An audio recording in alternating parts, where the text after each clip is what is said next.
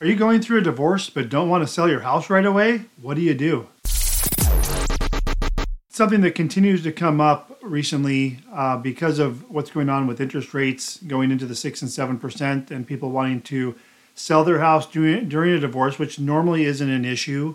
Uh, if you're going to rebuy, there's there's issues with you know getting a new interest rate on a new home or with the prices of homes being reduced because of the interest rates. So we've had several clients, and we're in uh, what are we January here, 2023, and over the last I'd say six or eight months, it's become almost a daily topic with clients who have a home want to sell, but they can't quite get the price they want to get on the home because they've come down significantly due to the interest rates uh, rising. And they want to know, well, what can we do? What are our options? So it is possible to co own your home post divorce.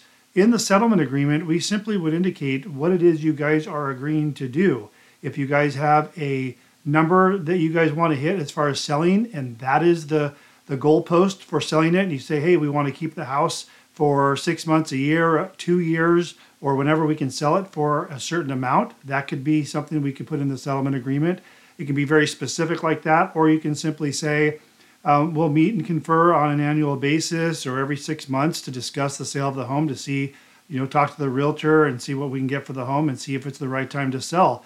There's nothing wrong with doing that. The only thing you guys would want to discuss is are you guys going to rent it out or Airbnb it?